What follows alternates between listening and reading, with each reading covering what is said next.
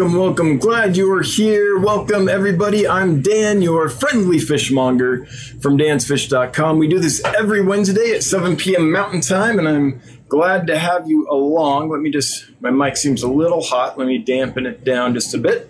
Um, glad you all could make it. Glad you're here. It's been a crazy day. I'll tell you about that in a bit. And um, I'll also fill you in on an amazing conference that's happening.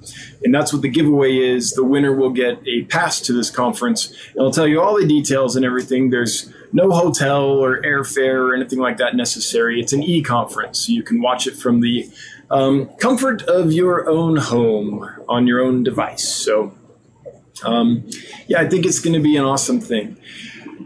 Oh, I'm uh, trying to focus in. It's been a crazy day, so let me let's do this. I'll tell you about my day. I'll tell you what I got in today. I got a large order in finally, and then after that, I'll go into the details of this conference and the giveaway and everything. Because by then we should have enough folks in that uh, that I won't have to repeat it as many times. So let's do that. So I ordered a bunch of fish, and I'm happy to say several came in. Uh, not not as many as you would normally have if we weren't dealing with the uh, shutdowns and everything right now, but a good number enough to make it you know kind of worth the order, which was cool.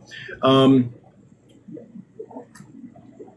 however, there were some issues with the order, which is that it got delayed for a um, couple days in Memphis. It was supposed to be here. Normally, the fish get here Monday, but there are no airports in my entire state or in Montana that are currently accepting uh, cargo. So, no flights at all, I think, to Billings, Montana anymore, or the other, at least no cargo flights. And so we're having to ship FedEx. Well, you can't ship FedEx on Sunday when the fish arrive. So I'm paying someone to hold the fish for me, change the water in the bags, and send them to me. Right? It's a transhipper basically. So, um, so they send them Monday, and they should get here Tuesday. So they change the water in the bags on Monday. Um, again, seal everything up, so it should be nice and fresh, and they should be okay and get here on Tuesday. However, they got delayed in Memphis, which is where every FedEx package goes. All FedEx goes to Memphis and then goes back out to wherever it's going. That's just how their system works at least for overnight. And so they did not arrive until today. So I've literally been um, going nonstop all day long. I just a few minutes ago got to the point where I can take a little break for this this uh, uh, live stream, which is good, but can get a little bit to eat. I hadn't eaten since breakfast, so I, I got a little food uh, about half an hour ago. and it's a good weight loss program, this whole fish mongering gig. So I went and got the boxes today, and there were some real issues. Um, this is this is probably the worst shipment I've got uh, in recent memory. And the issue is they just got too darned cold. So they came in uh, down at about 50 degrees, which is really cold for a lot of these species. And what kills me is that the company that sent them put cold packs in these boxes, and I'm not sure why because they originated, uh, they landed in Los Angeles. It was in the 70s in Los Angeles, not too hot. Memphis is in the 50s the last couple days, and here in Wyoming it's in the 30s to 40s. So I don't know why they put cold packs in there. I can't for the life of me figure it out, but it did some damage. So let me quickly, just real quickly, go over um, what I got in. Got a couple Rummy Nose Tetras, uh, a couple different bags because I was trying a couple different suppliers. I'm trying really hard to find a good supplier of Rummy Nose Tetras. Um, those didn't come in well. Rummy Nose hate the cold. Um, some I ordered three different kinds of Rasboras, little Boraras species, just to see what they are because they're all common names. And so I wanted to test the waters and see what they mean by these common names. Which ones are they actually? Got three in. Two of the three bags did really well. One of the bags uh, almost completely lost the whole bag, unfortunately. Um, got some Bleeding Heart Tiger Platies. They did well. Platies don't mind the cold. Got some Discus. Um, discus don't do well in the cold. the honey blue eyes came in. The pseudomugil mellis did come in, and I was super excited to see that on the invoice. Unfortunately, when I opened the box, they aren't actually mellis; they're signifer. So uh, it's uh, yeah. I mean, they aren't colored up completely yet, but I'm pretty darn sure they're signifer instead of mellis. So it appears that the supplier that sells pseudomugil mellis actually sells signifer. I might talk to them and try again because I really want that fish, but it's not what I got. Got some threadfin rainbows. Got a new lampeye, which is pretty cool. Uh, Poropanchax species. Um, not Normani, a different one. I think it's, excuse me, talking's hard. I think it's rancureli, but I'll need to wait till I kind of color up and stuff to know for sure.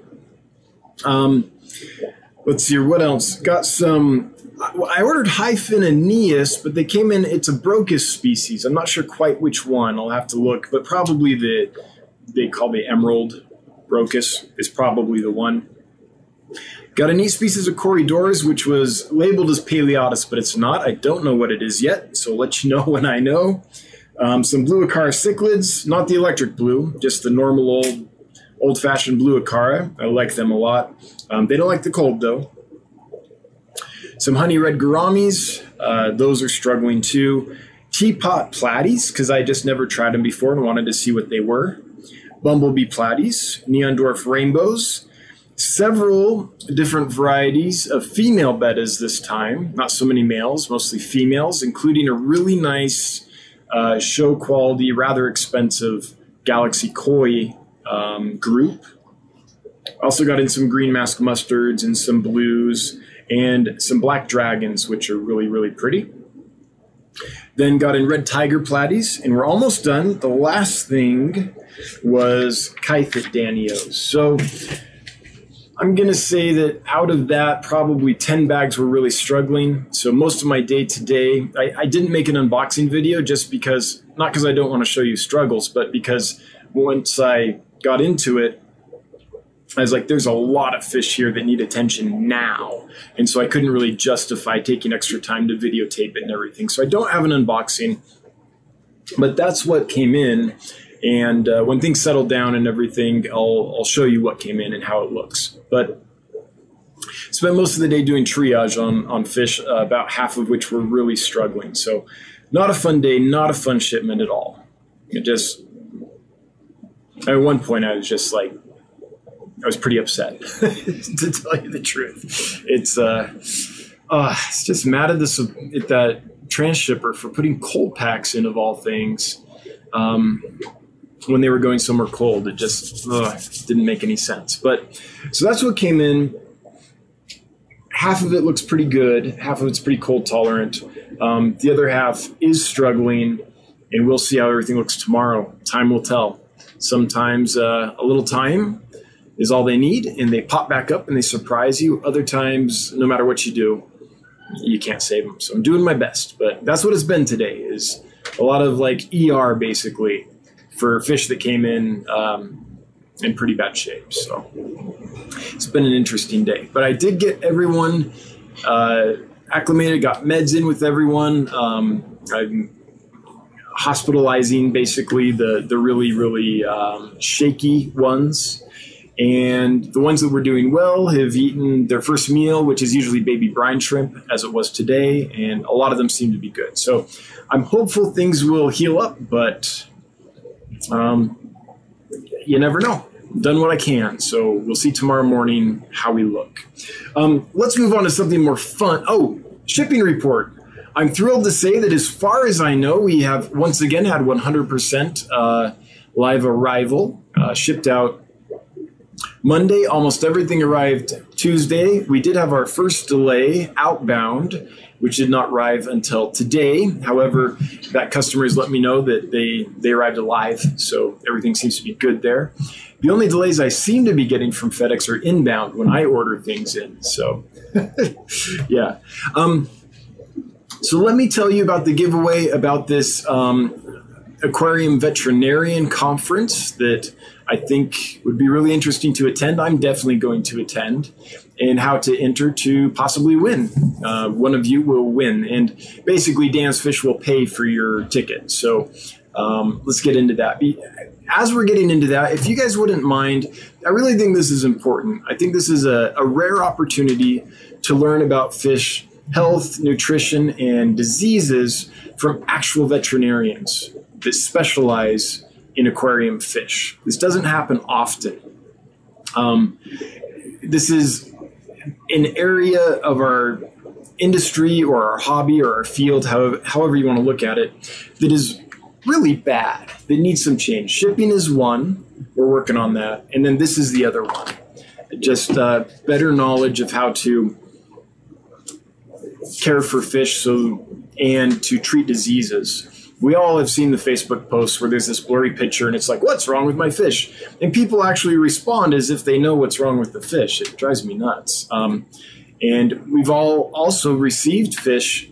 I'm assuming most of us have received fish on occasion hopefully not often, but every now and then, that it's like something's wrong with this and I can't figure it out, right? And that's a very frustrating thing. So I think this is an opportunity for us to get some knowledge. So if you guys wouldn't mind um, sharing this out, letting people know this is happening, I want everyone possible to hear about this. I've been sharing it as much as I can because it's a rare thing that hobbyists are invited to a conference with actual aquarium veterinarians and we can go and we can listen to all the presentations and we can ask questions through chat and participate as much as a farm or a warehouse or a uh, wholesaler or whatever would. So, with that, let's go here. Um, and let me share this with you. So, here is what's going on.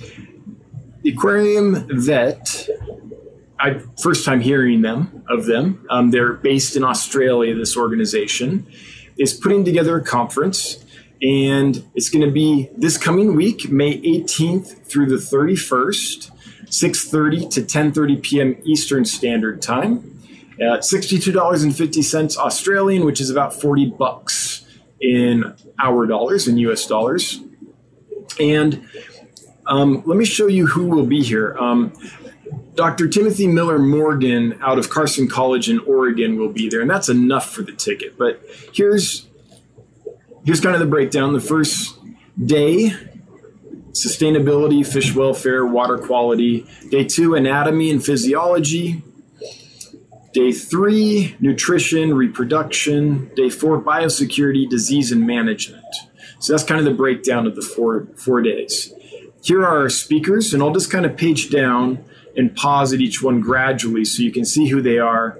And if you're interested, you can dig. There he is, Timothy Miller Morgan. If you're interested, you can dig into more about them.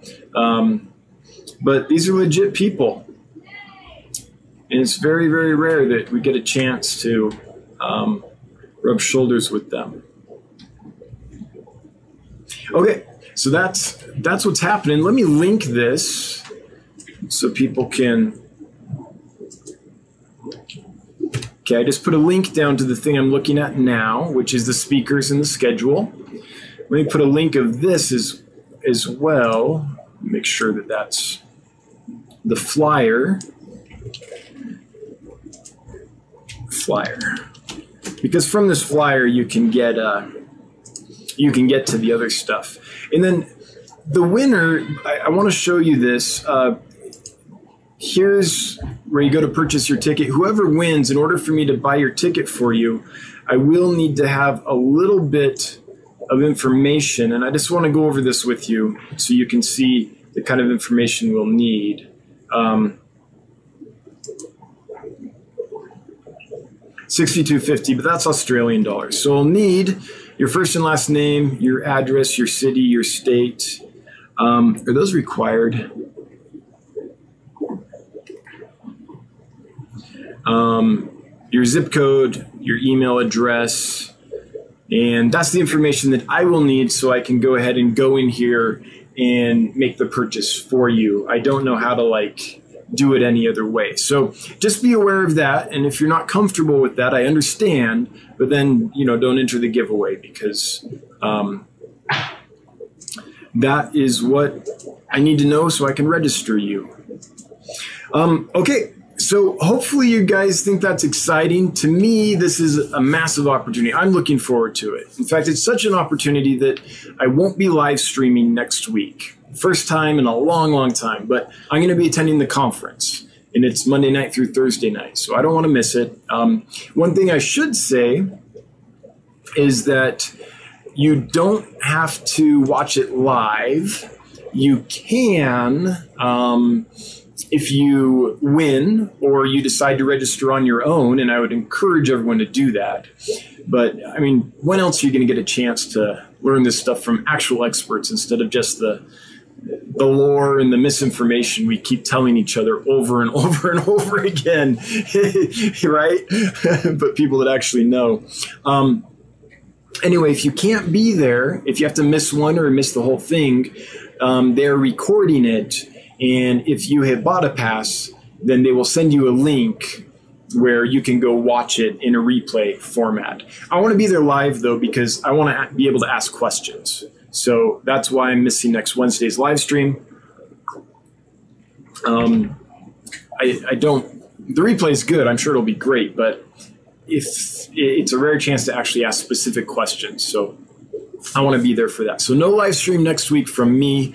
Um, and hopefully that uh, will help encourage folks to go uh, to the e-conference, the, the Aquarium Vet e-conference instead. So to win, hashtag FishVet. So if you want to win, enter hashtag FishVet, F-I-S-H-V-E-T, and you will be entered to win. If you win, then um, I'll need to get that information we talked about from you. And then I can uh, Dan's Fish can purchase a pass for you so you can attend. So you put a link to your personal hard drive. Oh, that's good. that's good. Let me go up and delete that link. Did I really? Sorry. Hopefully, no one can get into that personal hard drive. Oh, that, that's a little scary. Hang on, guys. I got to fix that. That's no good.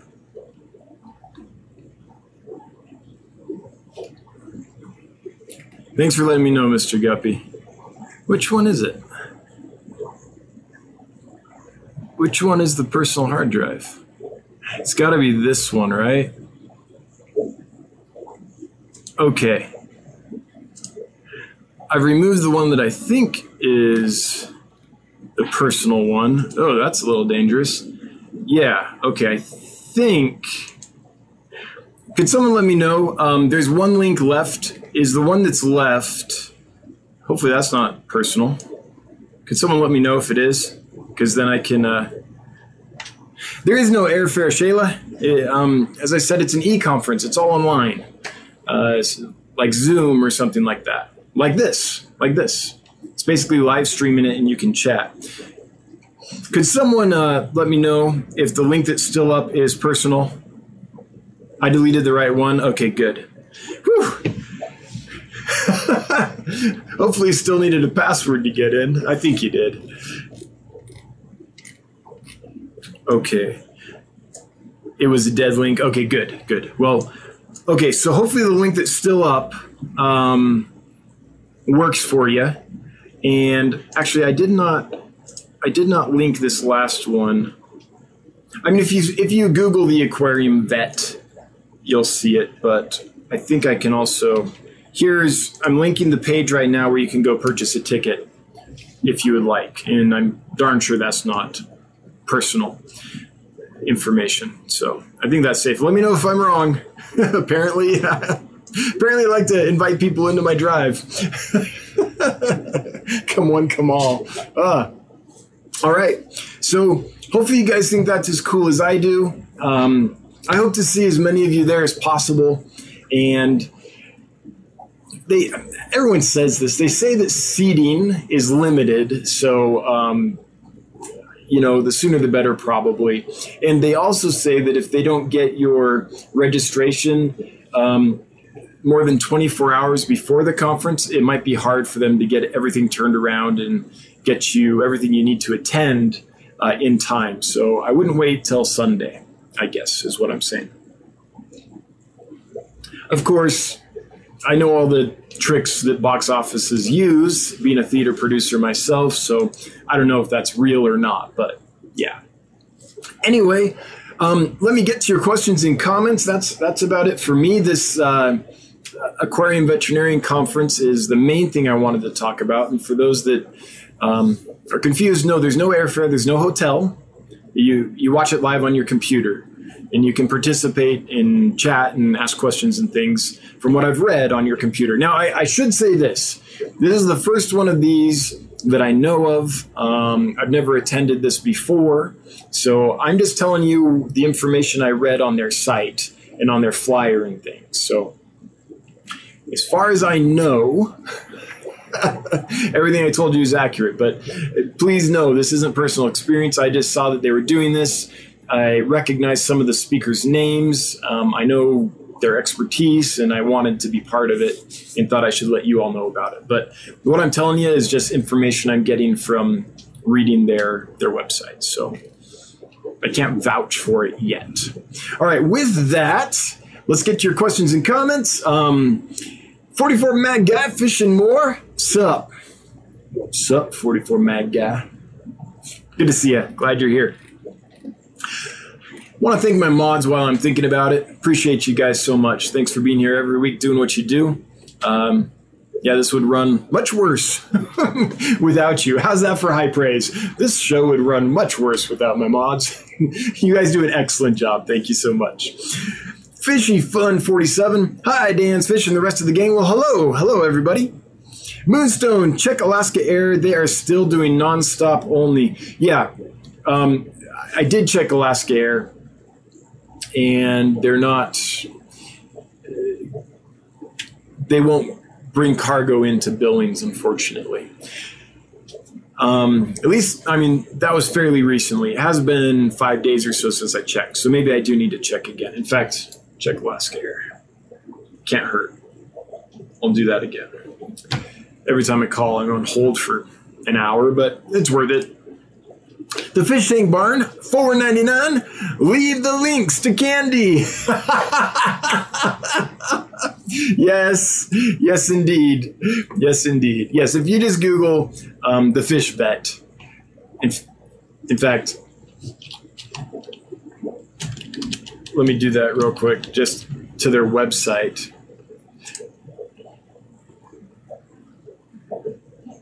Oh, I'm not sure. No, I'll leave it to Candy. Yeah, I'll do that. That sounds smart. Thanks, Mike. Um, psychedelic hippopa- hippocampus.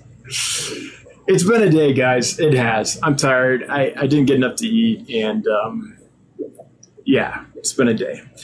Psychedelic hippocampus. I like your shirt. Yes, I can imagine that someone with the username psychedelic hippocampus would like this shirt. I like it too. Thanks very much.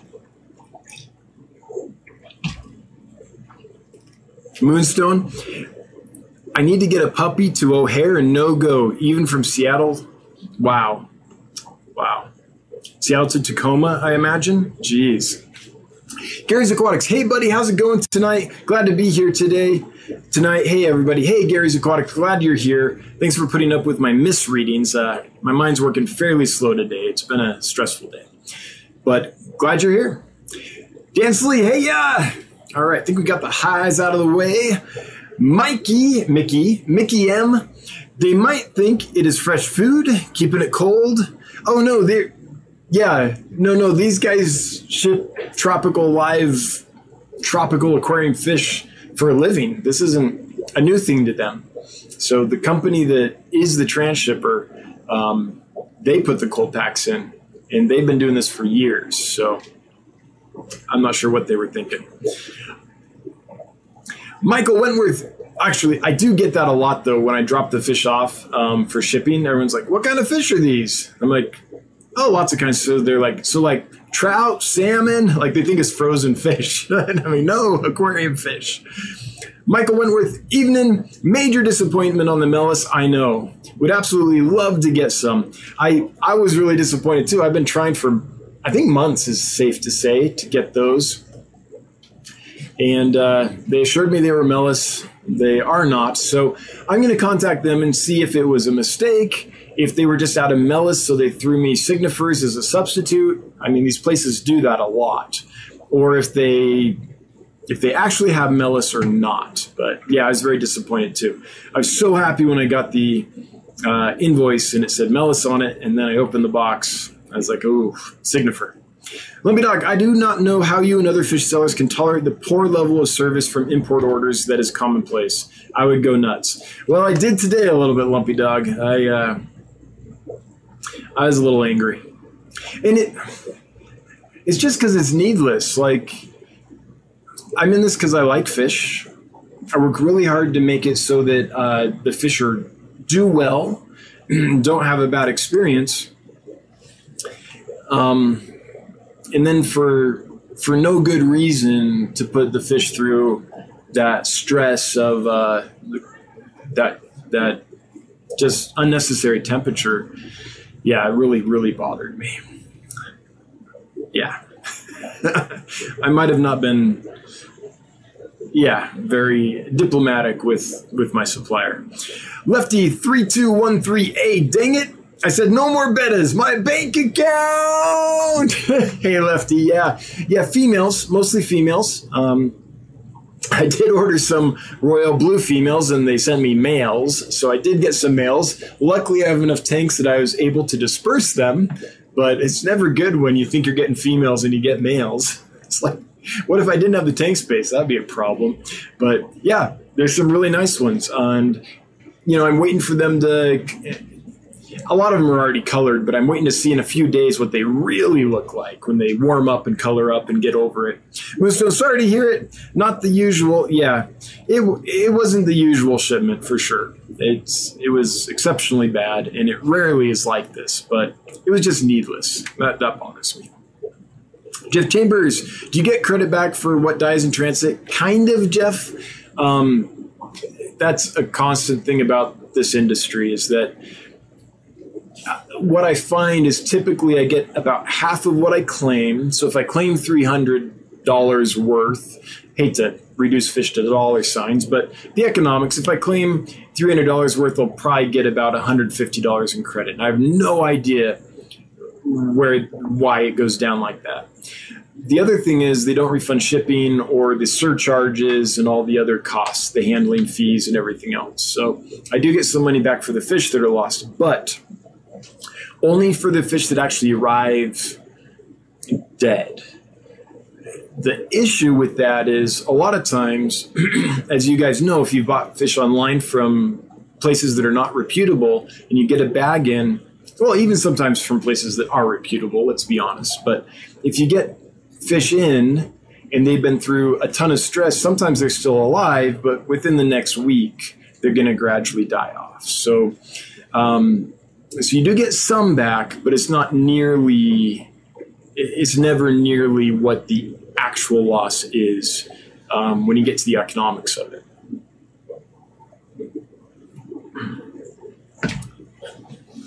And I, yeah, I'm not quite sure how they calculate that. I can't get a clear answer. It's just at this point, I I make my claim, and if I get anything back, honestly, I just consider it a bonus. I'm just like, hey, got something back. That's kind of how how it works.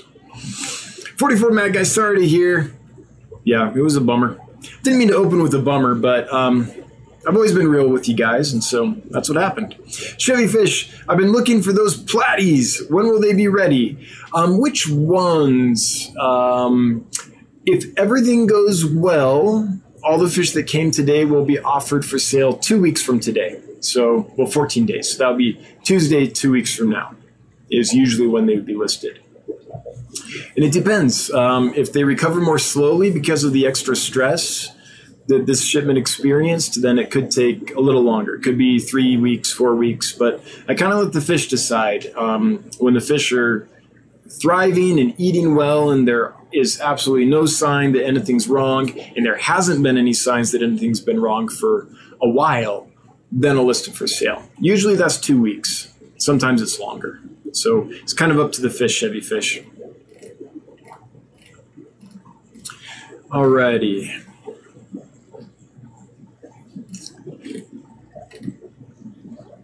Candy overhauls, link in the aquarium vet. Thanks, Candy. I should have just let you do it. yeah, oh, you beat me anyway. Jeez. You beat me and you did the right links. Yeah, you're right, Mike. Fish Tank Barn is right. Let Candy handle the links. Mr. Guppy, thanks again for letting me know about the mess up with my personal hard drive. Ugh, a little scary. Scrolling, looking, here we are. Oh, I'm in top chat. I've got to fix that. Sorry, folks. I'm fixing that. I hate top chat. Okay, Michael Wentworth. On treating no fish, you get one med and one med only to have on hand. Um, what would I choose? If I could only have one medicine ever,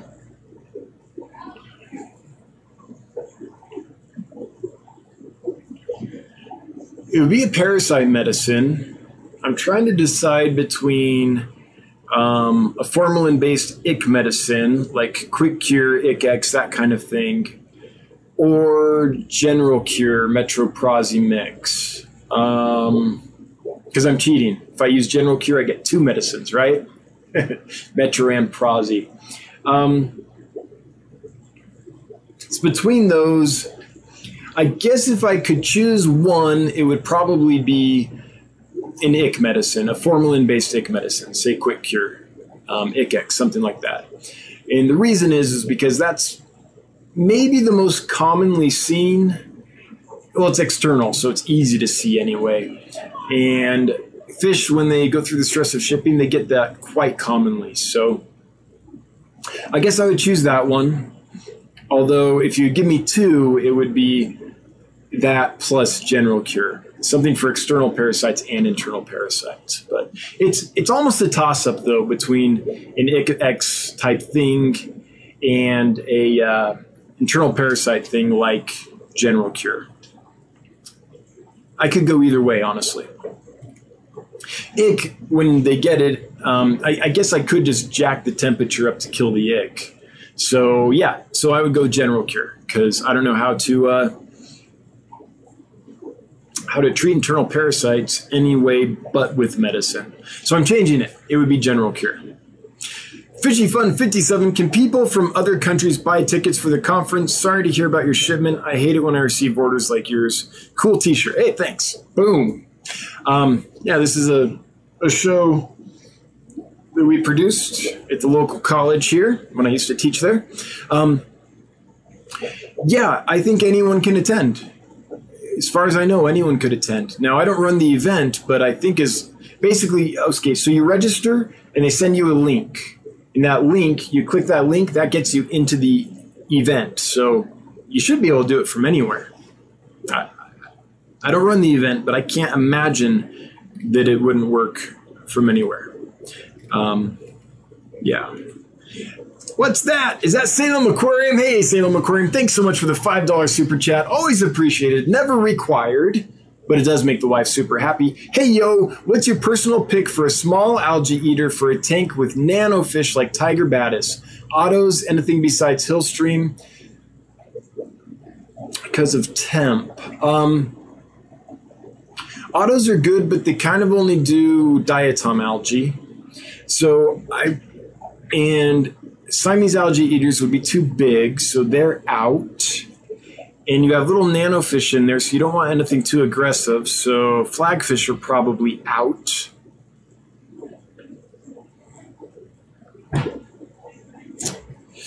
If I can go with a Amano shrimp instead of with a fish, that's what I would say. Um, I'd go with the Amano shrimp instead of with a fish at that point. Yeah, I can't think of a small little fish that's good at eating all kinds of algae. So autos would be good if diatom algae is your only issue, but you're probably going to get hair algae and beard algae and all kinds of stuff. So, yeah. Let's see here. Missed this one. Um, it didn't highlight, but I see it, Patrick. Patrick Polson.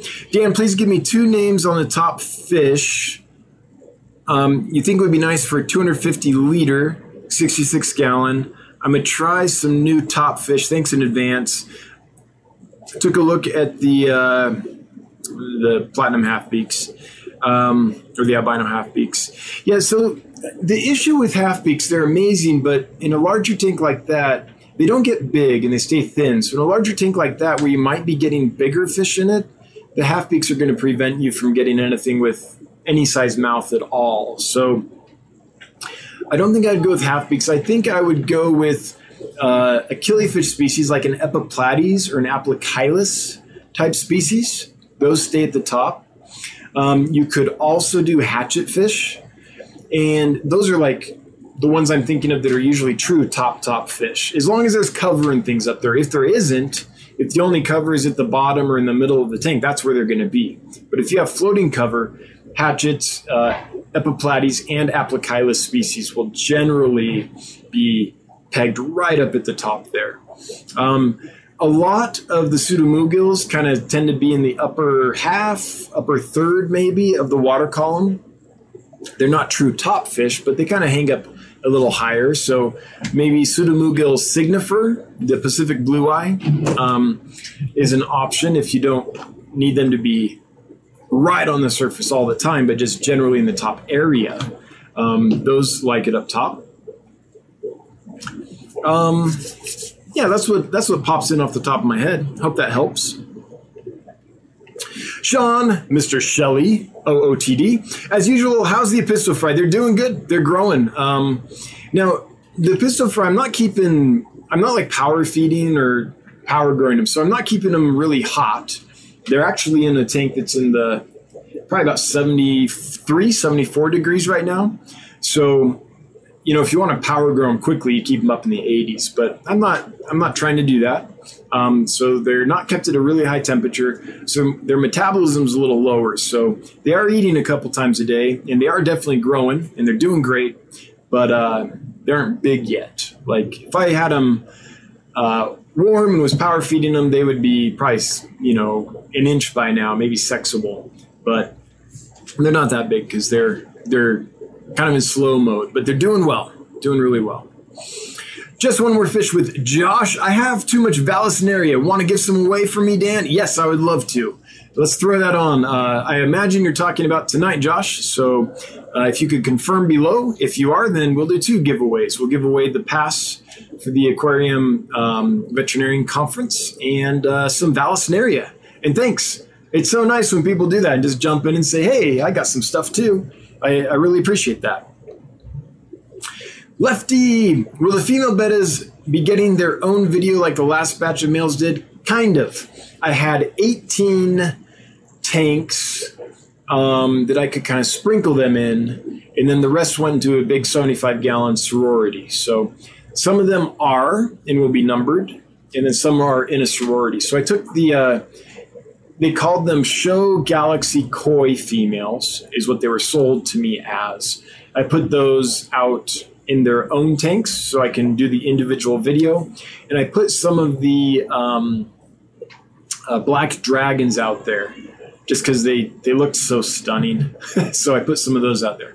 So those i will be doing the others are just in a big group tank so um, yep i'll show you both show you both It'll be a couple weeks though, because um, I don't want to do that until they're actually ready to, to sell. Otherwise, if I did that today, I get a ton of emails. Can you hold this one for me? Can you hold this one for me? And it, I'm just not prepared to do that. So I'll do it when they're ready to go.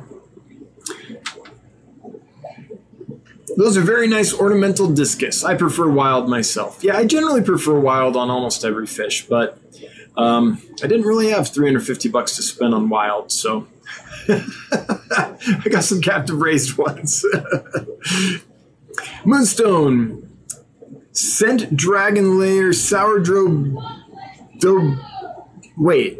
Moonstone a dance fish. Send Dragon Lair 13 sourdough bread in your fish box today. Oh, so I sent Moonstone some fish, and she sent Dragon Lair sourdough bread starter in the box that I sent her. Got it. Got it. Took me a while. I was like, sourdough and fish? What? All right, Moonstone, I got it. Uh, looks like I'm jumping into the red. I'm going to turn my mic down just a little more. Sorry about that, guys. Um, don't like it popping up into the red, though. I'll start crackling. If I need to change it more, just let me know, but I think we're good. I'll see it in about half an hour if you tell me. All right. 44 Mag Guy, what do you think is the biggest misconception about treating fish? Oh, where to start? There's a million misconceptions. The first is that that we even know what's going on. That we can look at a picture of a fish and, and diagnose it somehow when a veterinarian has to see the fish in person and probably run some lab tests to actually know what's happening. So, so that's one of the biggest ones. Is a that that we can just simply diagnose a fish just by looking at a picture, by looking at a fish. That we're somehow better than veterinarians who can't do that. They need to actually test to figure out what the organism is. Right? They might have to do a slide, they might have to do a skin scrape or a gill clip or something to really dig in either test it or get in the lab to, to diagnose it. So that's that's one that drives me nuts. Um, is what's wrong with my fish? And it's like, well, how how how, how could we possibly know that? Um, the I guess another one is that treating with any medicine is better than treating with no medicine. What I mean, treating with the wrong medicine is better than treating with no medicine. What I mean by that is, I'll often see um, folks that something's wrong with their fish. Um, it's obviously not ick. It's maybe uh, a bacterial infection, is what it might look like. Say red streaking in their sides or dropsy or something like that. It's obviously an internal issue, right? And um, people often post and say, and by the way, I'm not denigrating people. I get why we're doing it. We're doing it because there's not good options. Um, there's not uh, aquatic veterinarians accessible usually. There's not. You have to really take be dedicated and dig in and read a lot of literature um, on fish disease and, and things before you even have the inkling of where to start, which is where I'm at. I just have an inkling. I'm not an expert on that by any means. Um, but even to just get to that point takes a lot of research and stuff. So where I'm going with that is I, I don't want to insult people that do this because they're doing it because they're desperate and they, they want help so badly, right? And they want to help their fish so badly. So I get the impulse. But you get a picture of a fish that obviously has some kind of major internal issue, and they'll say, What's wrong with my fish? I'm treating with like Ich-X or something like that, or um, or something, right? And so the idea that we just start treating even before we know what the issue is bothers me because every medicine we use stresses the fish. It's metabolized somehow, usually in the liver or the kidneys. So you're putting stress on the liver or the kidneys at the very least um, when the fish is already struggling. And if you chose the wrong medicine, then you're just putting pressure on that fish that is doing even more damage and no benefit, if that makes sense. So there, there's a million things. It's it's is the uh, is it the most? Yeah, I, I, guess I I think it's probably the area of the hobby that we are the most um, inept at because we're hobbyists. We're not veterinarians, right? So there's so much about that 44 Mag guy. Michael Wentworth, since you have an abundance of Signifer now. if there's any chance they might be Mellis, I'll send you my address and take the time to find out. Um, I have room and don't have Signifer right now. All right, well, I've got many. I already had a couple hundred of them. So now I've got more. So, um, but once they color up, I'll, I'll probably post a picture or video just to be sure, but I think they're Signifer, unfortunately. Dragon Lair, if you get a solid black female, I need her. So they're they're okay, so they're still settling in, but what they looked like in the bag was black, but with like uh, a silver or really light blue spangling scales up on on the sides and back of the fish. So they're black contrasted with this really neat kind of spangling iridescence. So they aren't pure black.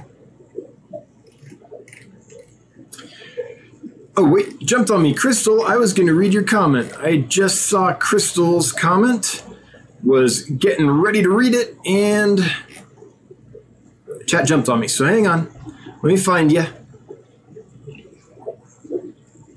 Sorry, guys, I am dragging a bit today. Um, there we go. Crystal's Pets and plants. Hey, hey. Oh, well, hey, Crystal. Good to see you. Thanks for being here. Glad you made it. Emmanuel. Hey, do you carry alien bettas? I don't. Um, I don't carry the hybrids, and it's not because I'm against them. The aliens or the. What's the other one that they have? I think it's the Smaragdina and Mahachai mix is what the alien is, if I remember right. It's just I can't find them at a price point that justifies purchasing them, honestly. They're super expensive for me to buy. So for what other folks are selling them for, I look at that and I, I'm like, I cannot, I can't sell them at even close to that price, so I don't bring them in. If I ever found a batch at a price that made sense um, from a supplier I trusted, I would do it, but I can't find them at a good price point. They're currently going for, I want to say, between 40 and 60 bucks a pair, and I'd have to sell them for significantly more than that, so I don't do it. Brandon Lee, would Geophagus tapajos be okay with salt and pepper cories? Um, well, yes and no. If the cories were full grown, actually, even if they weren't full grown, Geophagus don't really bother smaller fish as far as biting and things. They're not going to swallow it and have an issue with it getting stuck in their throat and suffocating them or something like that. Uh, Geophagus, their mouth structure is such they're good at sifting sand, but they're not good at eating you know, bulky stuff like fish. However, what I would say about it is that they both have the same niche. So there might be an issue there. The cories are going to be on the bottom sifting the sand. The geophagus are going to be on the bottom sifting the sand. And it might just be too much in that that specific niche of your aquarium. So um, if you do try it, I would get pepper cories that are fairly good size and geophagus that are fairly small, just so they could grow up together. And I'd have a plan B because it could get awful crowded down there. That sand is going to be well sifted for sure. Darlene Howard, I'm setting up a 65 gallon. Congrats, that's an awesome sized aquarium. Do I need to put that white plastic grate on the bottom? I think it's called egg crate. If so, why? Well, I wouldn't, um, but it depends on what you're trying to do. If a lot of times egg crate is used structurally, if you're trying to build certain things, to have like a raised uh, plant bed or something like that. I'm not a planted tank guy, so I, have never needed to use it for that. What I think you're referring to possibly is an under gravel filter. It's kind of like an egg crate, but has really thin slits in it so that water can get through it, but gravel can't. If you have one of those and you want to have an under gravel filter in the tank, go ahead. Do that with, uh, I don't know, three inches of gravel on top or so and the, to maintain that, you just take a gravel vacuum and vacuum all the detritus and dirt and stuff out of that whenever you do your water changes, and that can work well. But um, it's not the kind of filter I typically use, but they work fine if you're willing to do the gravel vacuuming. Rockford Fish Keeping at Salem Aquarium. I'm with Dan's Fish. Go with the shrimp. Works great in my clown killie tank. Cool for an algae eater. Yeah, I just can't think of a small nanofish that's a great algae eater that is also safe with other small nanofish. Jeff Chambers, Supreme African Cichlids K91. What's sizzling, brah? Make sure you got at Dan's Fish. Okay, cool. Yep. Thanks, Jeff. That's right. That's there. It worked. Dan's Fish. What fish do you keep? Oh man, um, lots. Uh, let me. So the easiest way to answer this would be to take you to my store.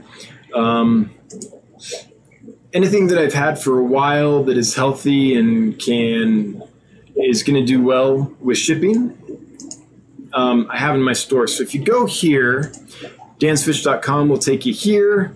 Um, and there's, I think, 50 something fish listed here right now. So I keep all of those. You can scroll through. There's a few pages of it. It's it's hosted here at getgills.com, which is a website where anyone can create a store. So if you want to sell fish online, you can create your own store here on Get Gills and uh, sell your own stuff. So, um, so this is my store, Dan's Fish on Get Gills.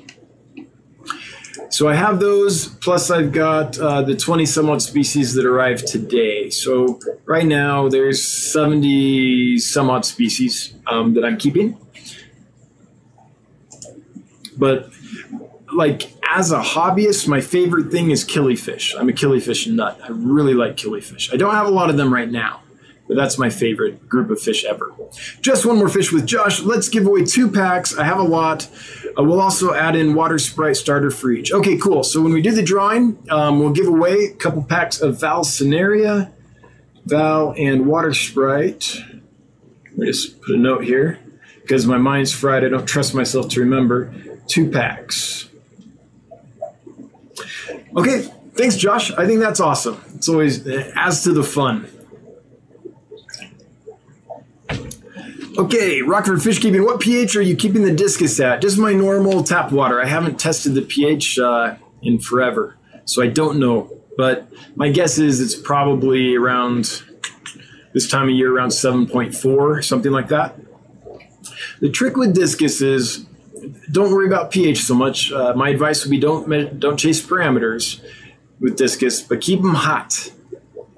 86 degrees is great and keep that water clean. Now, I'm not saying that you have to do what the discus divas do and change 100% of the water three times a day or anything like that. But I am saying they don't do well with nitrites and nitrates. And they don't even like, uh, well, ammonia or nitrites, and they don't even like nitrates very much.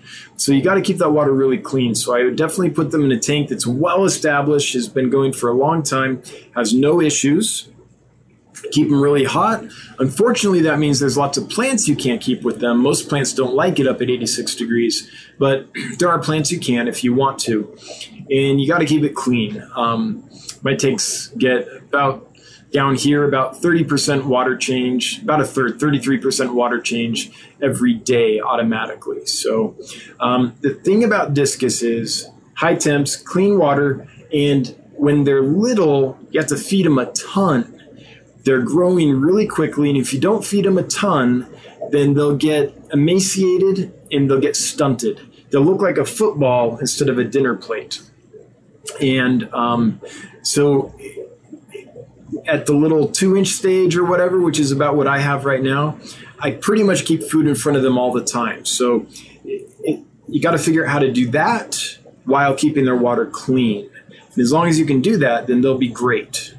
Um, in my experience, discus are actually rather hardy fish as long as they're kept warm and the water's clean. And if, especially if they're little, they have enough food. I mean, big discus want food too, but when they're growing, they need a lot of food.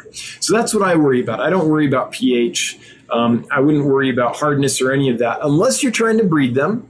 Then what I would do is just let them go in your normal water.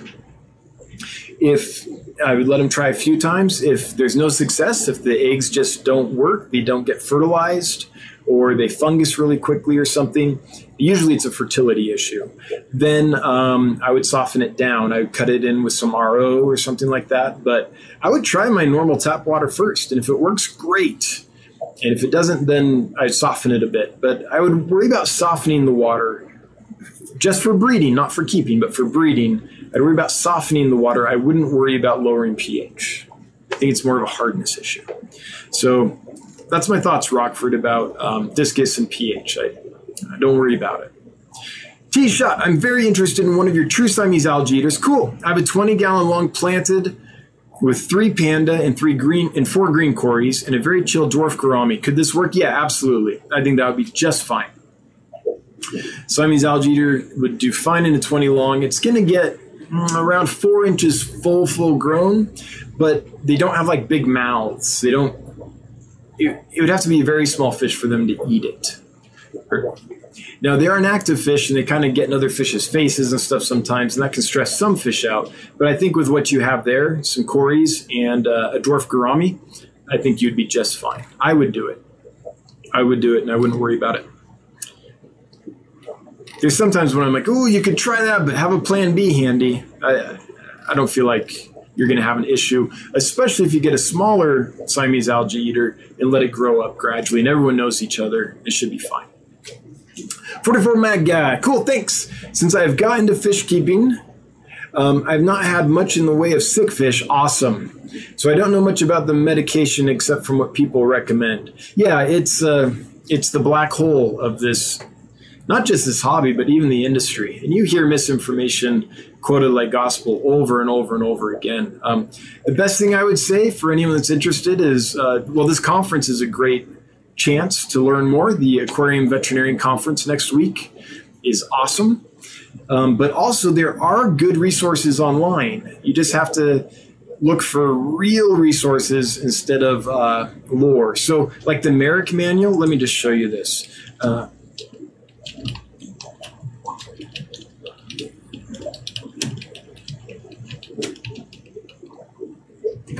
let's see here. If I can find it real quick.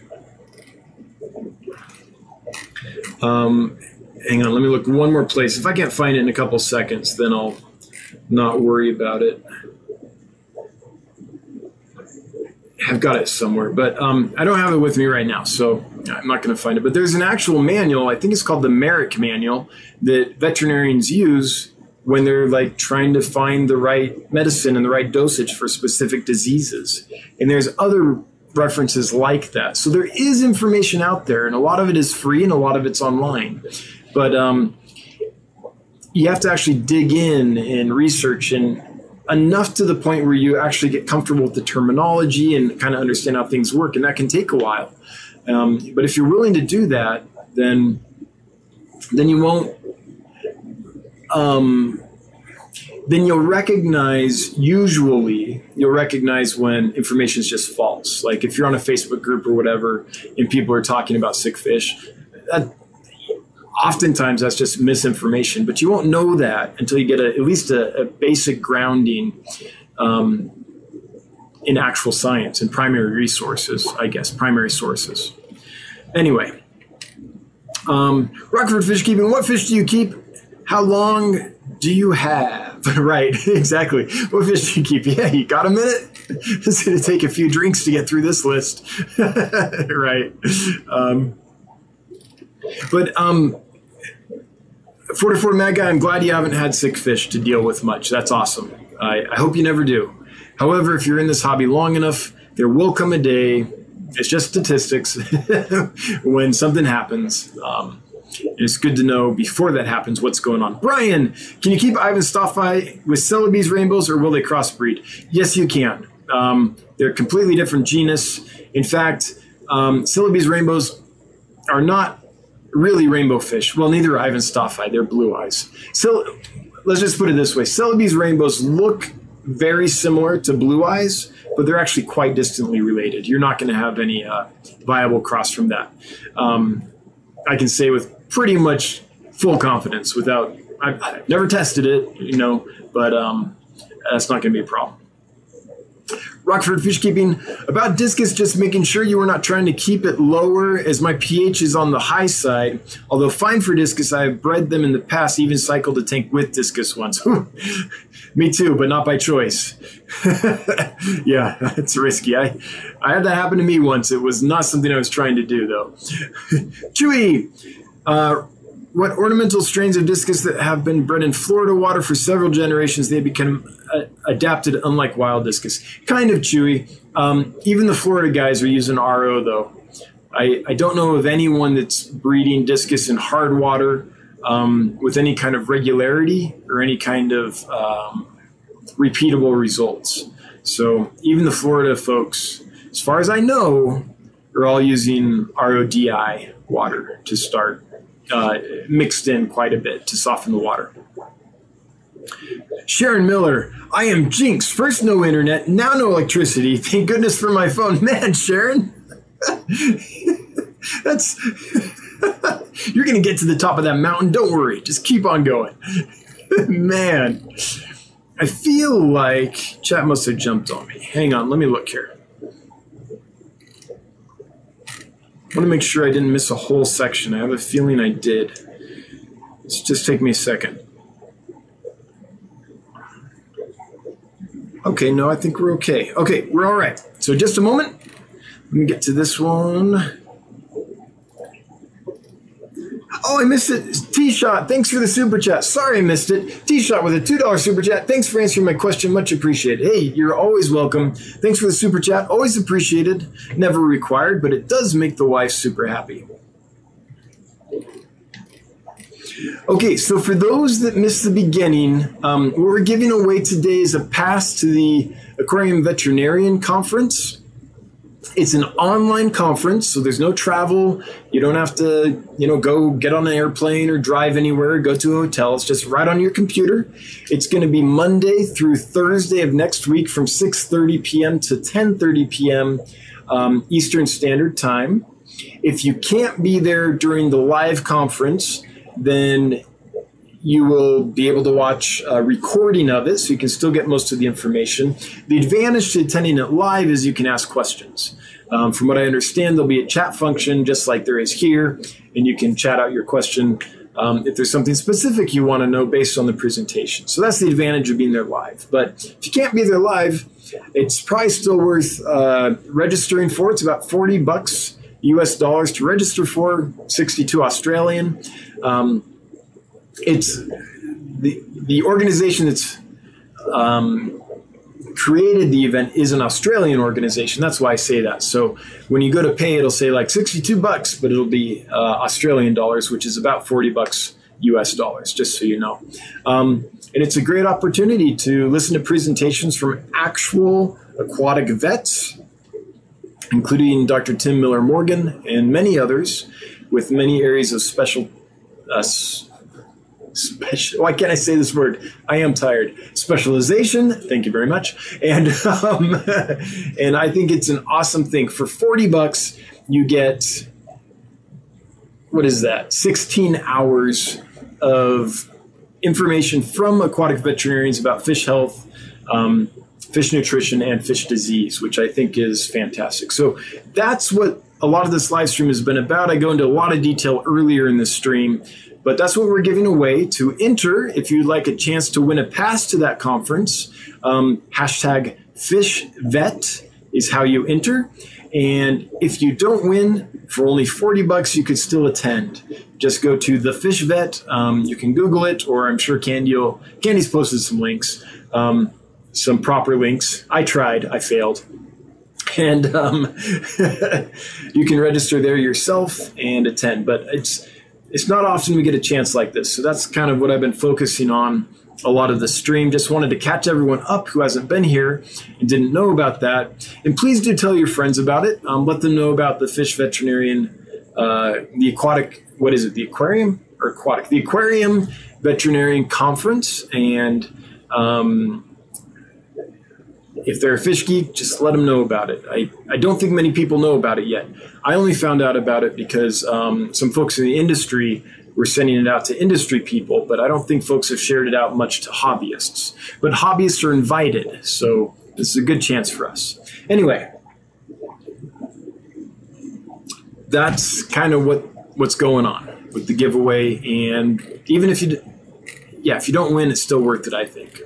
I'm registered. I'll be there also, there won't be a live stream next week. Next Wednesday, I won't be live streaming because I'll be attending the conference instead. Ginger Graves, your puffer is doing okay. Currently, he's on a hunger strike. Ooh, I'm trying to feed him frozen food, not live. Ah, that's probably why. That's probably why. I bet you'll win that hunger strike, though. I know Bob did. In fact, Bob didn't even have to put him on a hunger strike, I don't think. Bob just kind of dropped some food in and he went for it. So, um, yeah, I hope he comes around, Ginger. Um, if all else fails, I bet he would. I bet he would uh, take care of any spare guppies or anything you have. Have you got him to eat frozen at all, or like what does he do? Does he just watch it and go like, nah? Michael Wentworth, I know you have a fancy heat exchanger. What humidity do you keep your fish room at, and is there a particular reason for doing so? Let me see.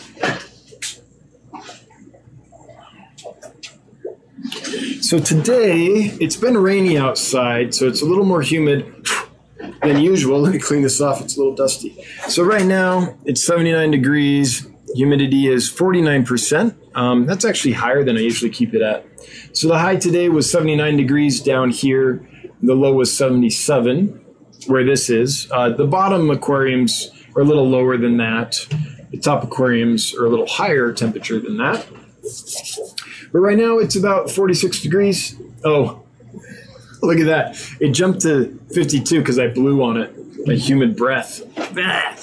But anyway, it's a little high though because it's raining outside. It's been rainy for a few days, and so the air exchanger is bringing in some of that humid air.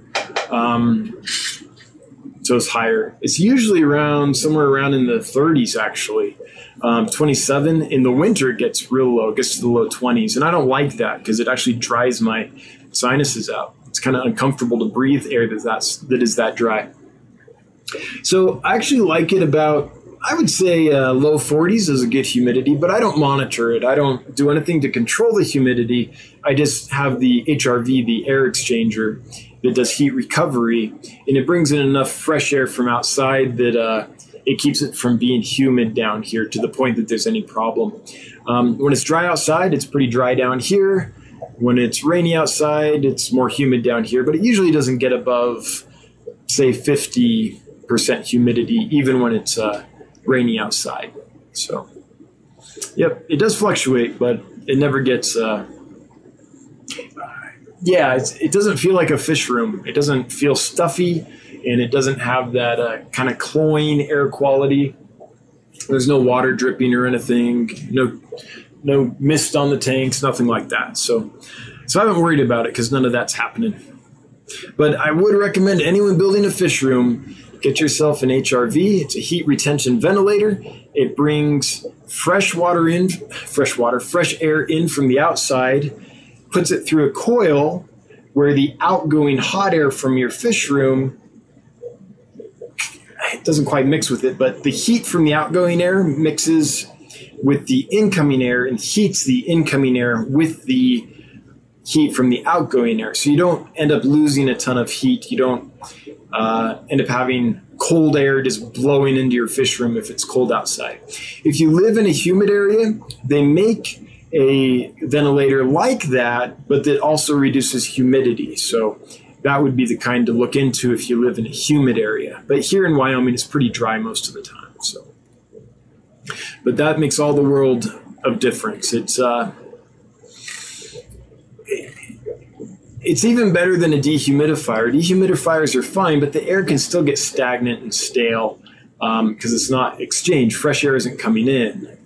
It's just the air that is in is is being dried. So I like the HRV uh, heat retention ventilator much more than just a dehumidifier. And it doesn't create lots of heat. You can also get like in the heat of summer, running a dehumidifier can overheat your fish room sometimes. So, and it's also very energy efficient. It's just a couple fans that operate in HRV. Um, it's not like a dehumidifier, which is basically like running a refrigerator, which takes a lot of electricity. So, or an air conditioner in reverse. Gary Duncan, what do you think about using cedar wood as driftwood? Everywhere I look, it's mixed feelings on it. Some say no problem, others say will kill your fish. I think that most uh, evergreen woods I would be cautious of pine, um, spruce, cedar, things like that. It doesn't mean you can't use it, but if you were to use it, I would make sure it was a really old, weather beaten piece of wood that's been outside for like a decade and is all dry and gnarled and there's no sap left. I think that's what I would be concerned about.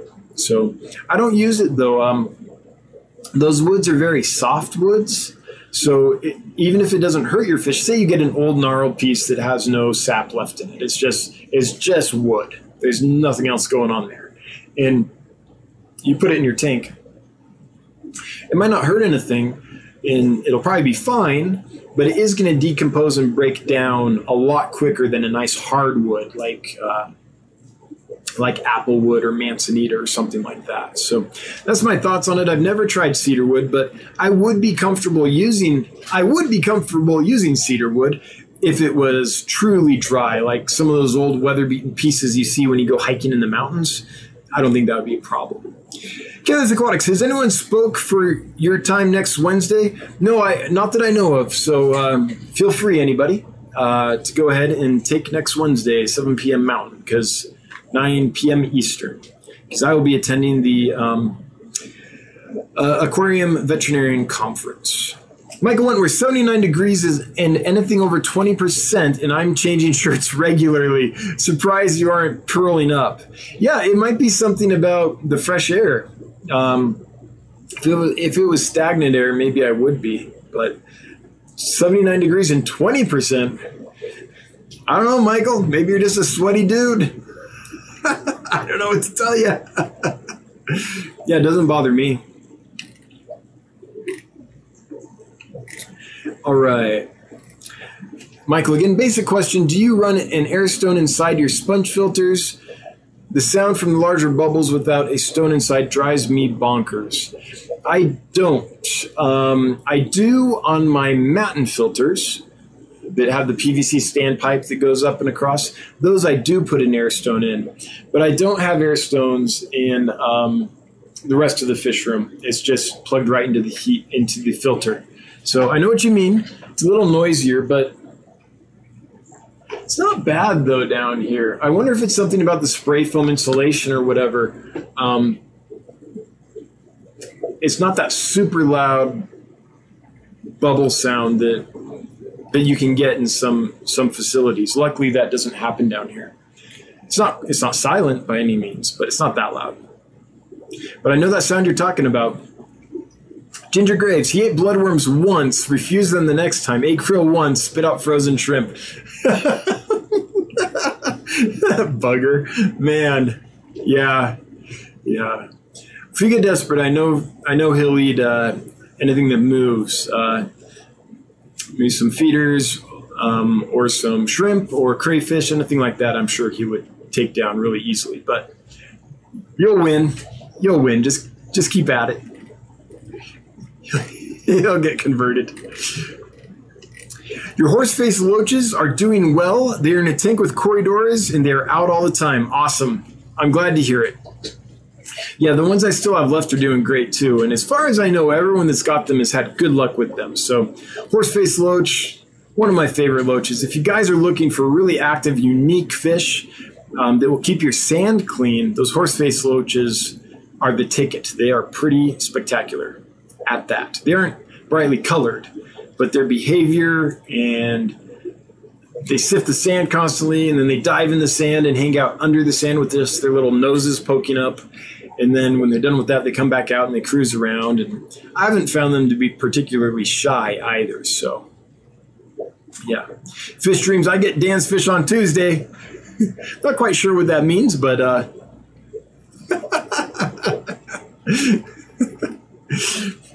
Guitar Doc, the biggest myth about fish care is that there is only one way to care for them and medicate fish.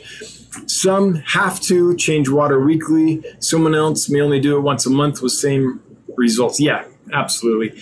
Yeah, anyone that gets fundamentalist about any particular area of fish keeping, um, that can be bothersome. There's more than one way to do it for sure.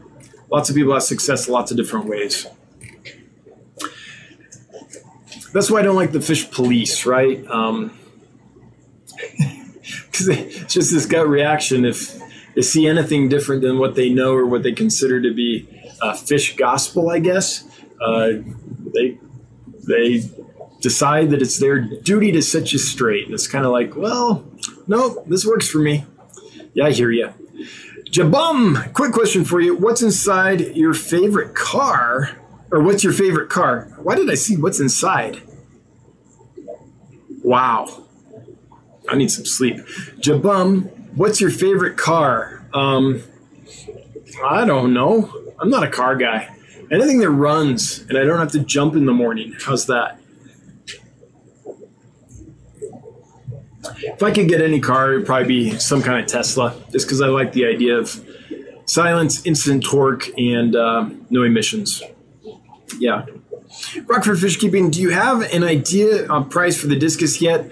Um, I uh, I hate to say it. Um, the price in the back of my mind for those ones in the video You know what? I can't say it. I got to wait till they're actually listed, Rockford. Um, I'll be breaking my own rule. But yes, I have a price in mind.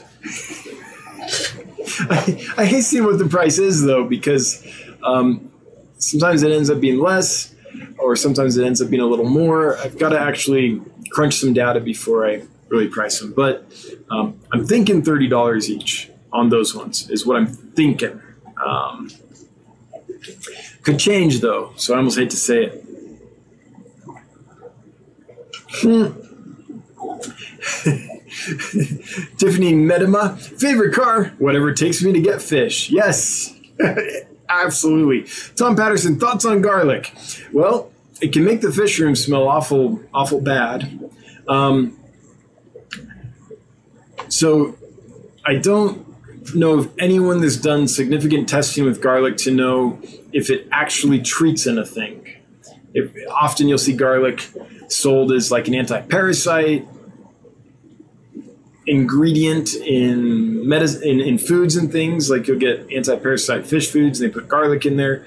Um, I don't know if it does that or not, but what it does do is just like stinging nettle, is it's an appetite stimulant. So it, they like the flavor. So things with garlic in it will help get fish to eat a food and um, stimulate their appetite. So that's something that's positive. So often, like right now, I have a medicated food that I feed. It has, um, what's this one have? It's got levamisole and praziquantel. It also has garlic and Epsom salt. Now, I got it because it has prazi and levamisole in it, which are two good medicines for internal parasites. Um, I wasn't, I didn't care about the garlic or the Epsom salt, but one thing the garlic could do is help mask the the flavor of those medicines, so it's more palatable to the fish. So that could be a plus, but I don't, I didn't get it because I thought the garlic would actually treat anything. And then the Epsom salt they put in because um, it's a it's a laxative. So if if a fish is having digestive issues, it could help. So that's what I think garlic's good for. But yeah, I haven't done any real big testing. I don't know of any tests that say garlic actually treats anything specific. Rockford Fish Keeping, it's all good. I'm buying some anyways. awesome, thanks. Marie Z, Father Fish recommends garlic. That's great. And if Father Fish can show me a primary source that is um, a study done by a lab that says that it actually does something specific, then I'll know that it actually does. Um, but or if he just has used it for a long time and likes using it, that's fine too. Um, yeah. I guess I, I just think that lots of times um, we don't actually we hear something or someone tells us I use this and over time it gets changed to this thing treats something then over time it gets changed to other things. And I, I always want to see the primary research. I always want to know okay do we know that for sure? Do we know under the circumstances in which it worked and things like that? But father fish is a great guy. I mean i'm not this is not nothing against him. I like father fish a ton. But um, I'm just saying lots of times we hear things, and until I see the research behind it, it's not that I don't believe it or that I wouldn't use it. It's just that I don't know, I guess. Um, fish dreams. I've soaked food in garlic when I had my reef tank. Yeah, yeah. And again, there's definitely benefits to it. It is an appetite stimulant, and um, it does mask medicines and food and flavors and things. They like it. So, yeah. Michael Wentworth, any good news from Nigeria? Wishful thinking, I know. Um, the good news is Nigeria is partially open. Banks are open. Some local businesses are open, but there's no air traffic. So there's some good news, but not the good news we're hoping for. Man, I can't wait. All right, Marizi agreed. I've never used it personally. Yeah. And again, Father Fish might be like, nope, here's the study, and this is what I've you know, and then I'd be like, hey, it does. look, there's a study that says it. Yeah, absolutely. Um, I think oftentimes, this has nothing to do with father fish, but in general, oftentimes, I think people will try something, and this doesn't have to do with garlic specifically or anything, but let's let's see. What's a different example? Um, I can't think of something specific, but we'll try something, and uh, like let's say that we've tried neon tetras four times, and the neon tetras always die, and this time we get neon tetras and we try um, a specific food. I don't know the name of the food. Let's call it Dan's Hot Mess Food, right? We feed our new tetras that we got after losing a few batches. We treat this last batch. Dan's Hot Mess Food, they don't die. Well, often that's the kind of scenario where we start hearing opinions about what something does or doesn't do. So now I go and I say, hey, Dan's Hot Mess Food treats neon tetras. It makes it so they live. Well, maybe, or maybe the first three batches had a disease, or maybe, you know, there's all these other variables. So I think often what we have is an anecdotal experience where we we tried something, a desired result was obtained, and so we attribute that result to that thing we tried without actually having done controls. So there's a million variables that it could have been, but because we're focused on one of those variables, we attach that variable to that result, whether it was the cause of that result or not, right? So, yeah.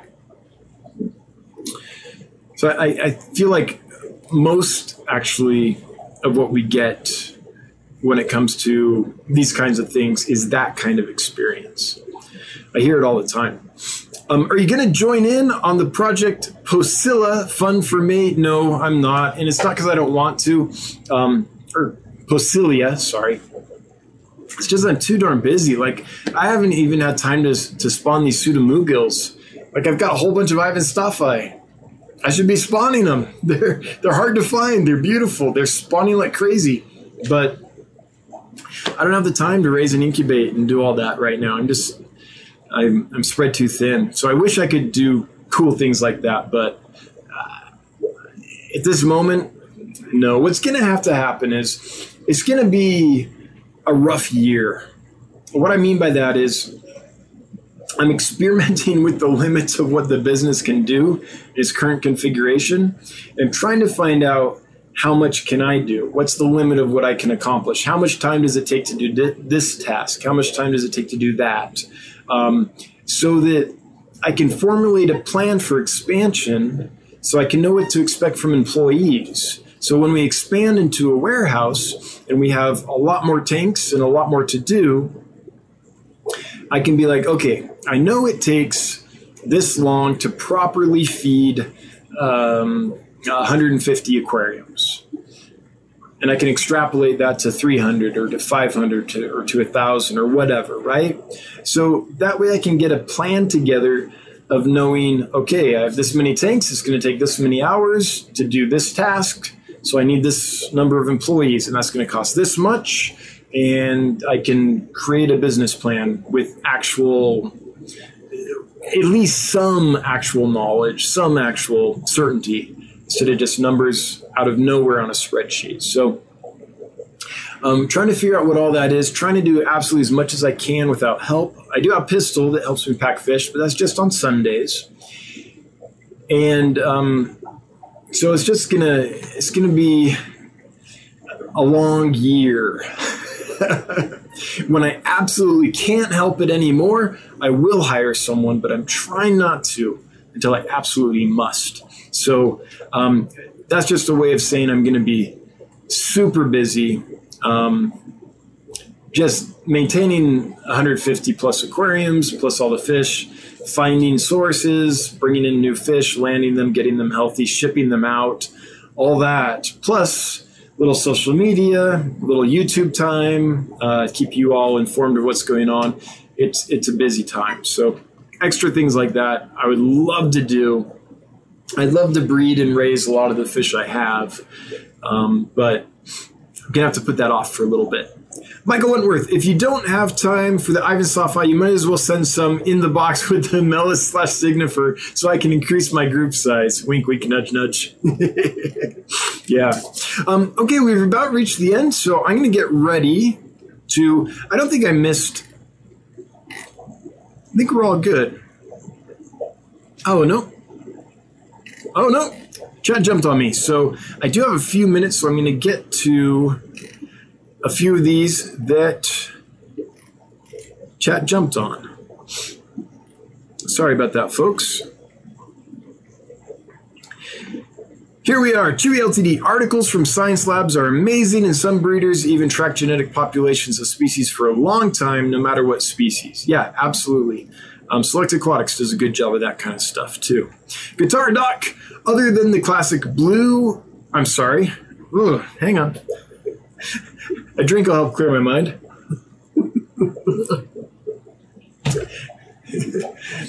As Billy Idol says, so I'll sip another drink because it'll give me time to think.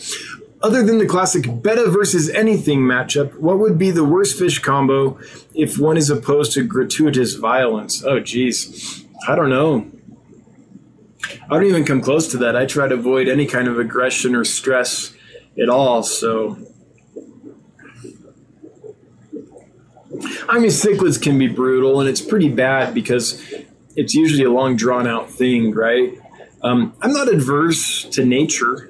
Like big fish eat little fish. I get that. Um, I have no problem feeding my puffer live fish. It doesn't bother me. It's it's what happens in nature. Doesn't bug me at all. Some people it bothers, and that's okay. I'm not saying it shouldn't bother you if it does, but that doesn't bother me. But what does bother me is when there's a bad matchup.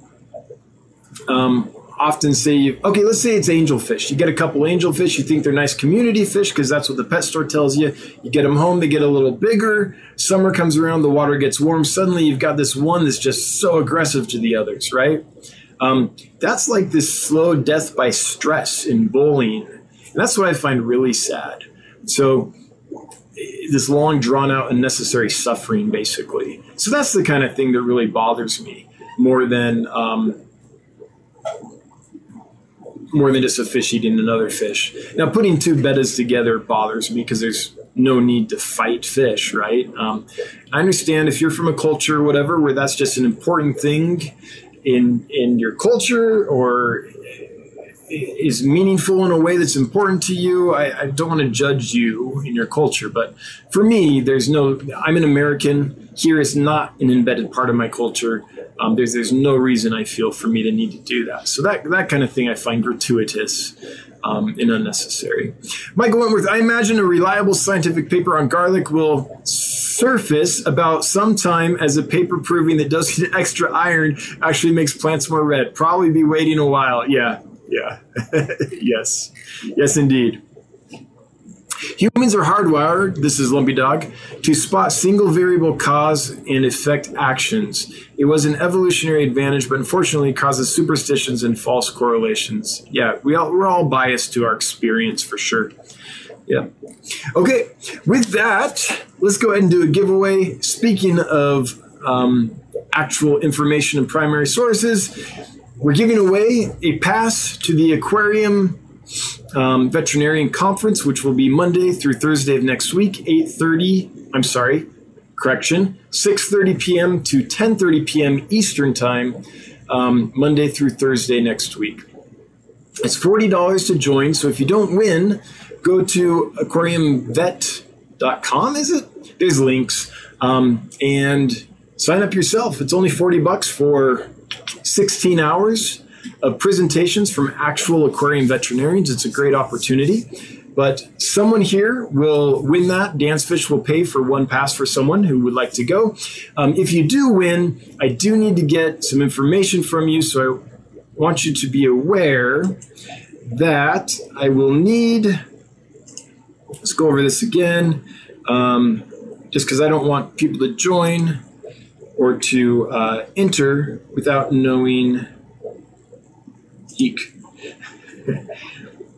what it will require me to enter on your behalf, because I'll basically enter your information and pay for you, is your country, your first and last name, your address, your city, your state, your postal code, your email address. So if you're comfortable sharing that with me so I can enter it in this field and then enter my credit card and, and pay for you, um, then feel free to join in. Um, hashtag FishVet.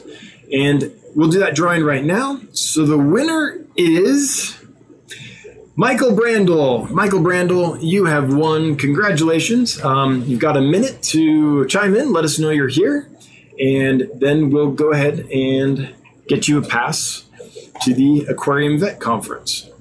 By the way, it's online, so you don't have to travel or anything. Um, and I mean, what excuse do you have? It's basically you can watch it from your own device in your own home. It's 40 bucks. Um, I, I, get that that actually, I, I should say that. There are a lot of people that are struggling, especially right now, that are out of work and things. So I totally get it if you can't afford it. That's There's no pressure. But um, I think if you can swing it, as a as someone in the fish hobby, it's probably worth joining up going to that conference so you can take better care of your fish.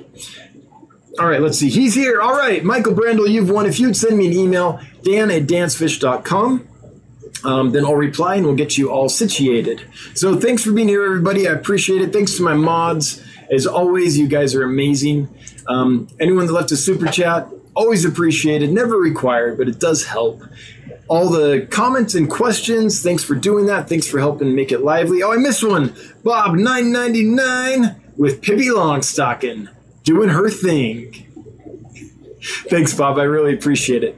Everybody, thanks for being here. I won't be here next week because oh wait, we have more drawings to do. I'm sorry. I forgot. Josh is giving away some plants. Woo! Almost forgot.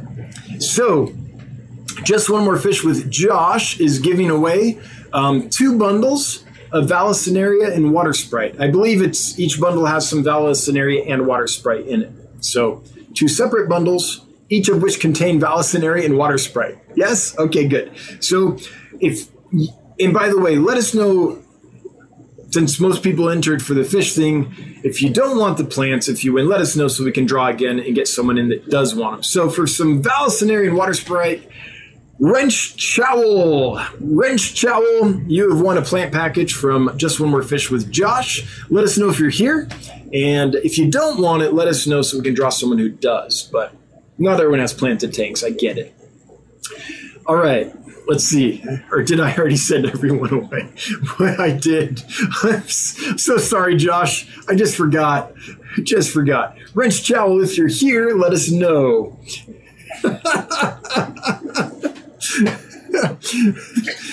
I totally forgot. It's kind of a last minute giveaway. So, all right. I bet Wrench Chow already left since I clo- I started kind of closing out the stream. That's my bad.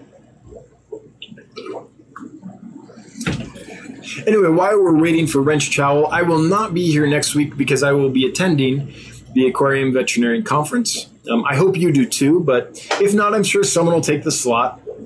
Um, 9 p.m. Eastern Standard Time for next Wednesday. Let's see. We're okay. We're done. Sorry, Wrench Chow. That's probably my bad. But the winner is Moonstone. Moonstone, are you still here? You are. All right. Moonstone's still here. And the second winner is Salem Aquarium. So Moonstone and Salem Aquarium. I'm pretty sure you're both here. Let us know if for some reason um, you don't keep plants, and we'll give them to someone else. But I think that'll probably do it. Moonstone and Salem Aquarium, I think is still. All right, Moonstone wants the plants. Good, good, good. Let's just see if Salem Aquarium chimes in. I know they were here earlier. Josh, I'm sorry, dude. Totally my bad. I just it's such it's like a reaction to uh I do the drawing and it close out. I didn't even think about it. Sorry. All right. So I wonder if Sam Aquarium left already. Probably. We'll draw again in just another couple seconds here if we don't hear from Salem Aquarium. That's awesome, Moonstone. I'm, I'm glad you I'm glad you got some. Glad you got some giveaway. All right. The second winner is Karen K. Karen, are you here? Karen, are you here? let's see. Hopefully. Oh, Salem Aquarium is here. Oh, sorry. All right. Karen K, looks like you've won anyway because Salem is passing. Very well. I get it. I lurk in a lot of streams, so I would be like across the room with my hands like up to my shoulders in tanks and be like, wait, wait, I've got to dry off and get over to my keyboard and everything. I get that it takes a second. Karen K says he's here. I read the Dan's Fish is your daddy, Moonstone. says Punchy Paints. oh, man. Karen K, all right, great. So, Karen K, you have won. All right, looks like we have two winners. Thanks again, Josh. Um, so, if everyone that won could email me, um, dan at dansfish.com, then for the two plant winners, I will get you in touch with Josh and um, we can go from there. Anyway, thanks again, everybody. I'm going to close it down for realsies this time. Um, thanks again, Josh, for for making this even more fun with a couple plant package giveaways. I appreciate it. I'll not see you next Wednesday, but I'll see you the following Wednesday at 7 p.m. Mountain Time. Um, until then, have a good one. Thanks, everybody. Um, bye bye. Oh, wait. We can't end on the wrong screen. There we go. Uh, bye bye.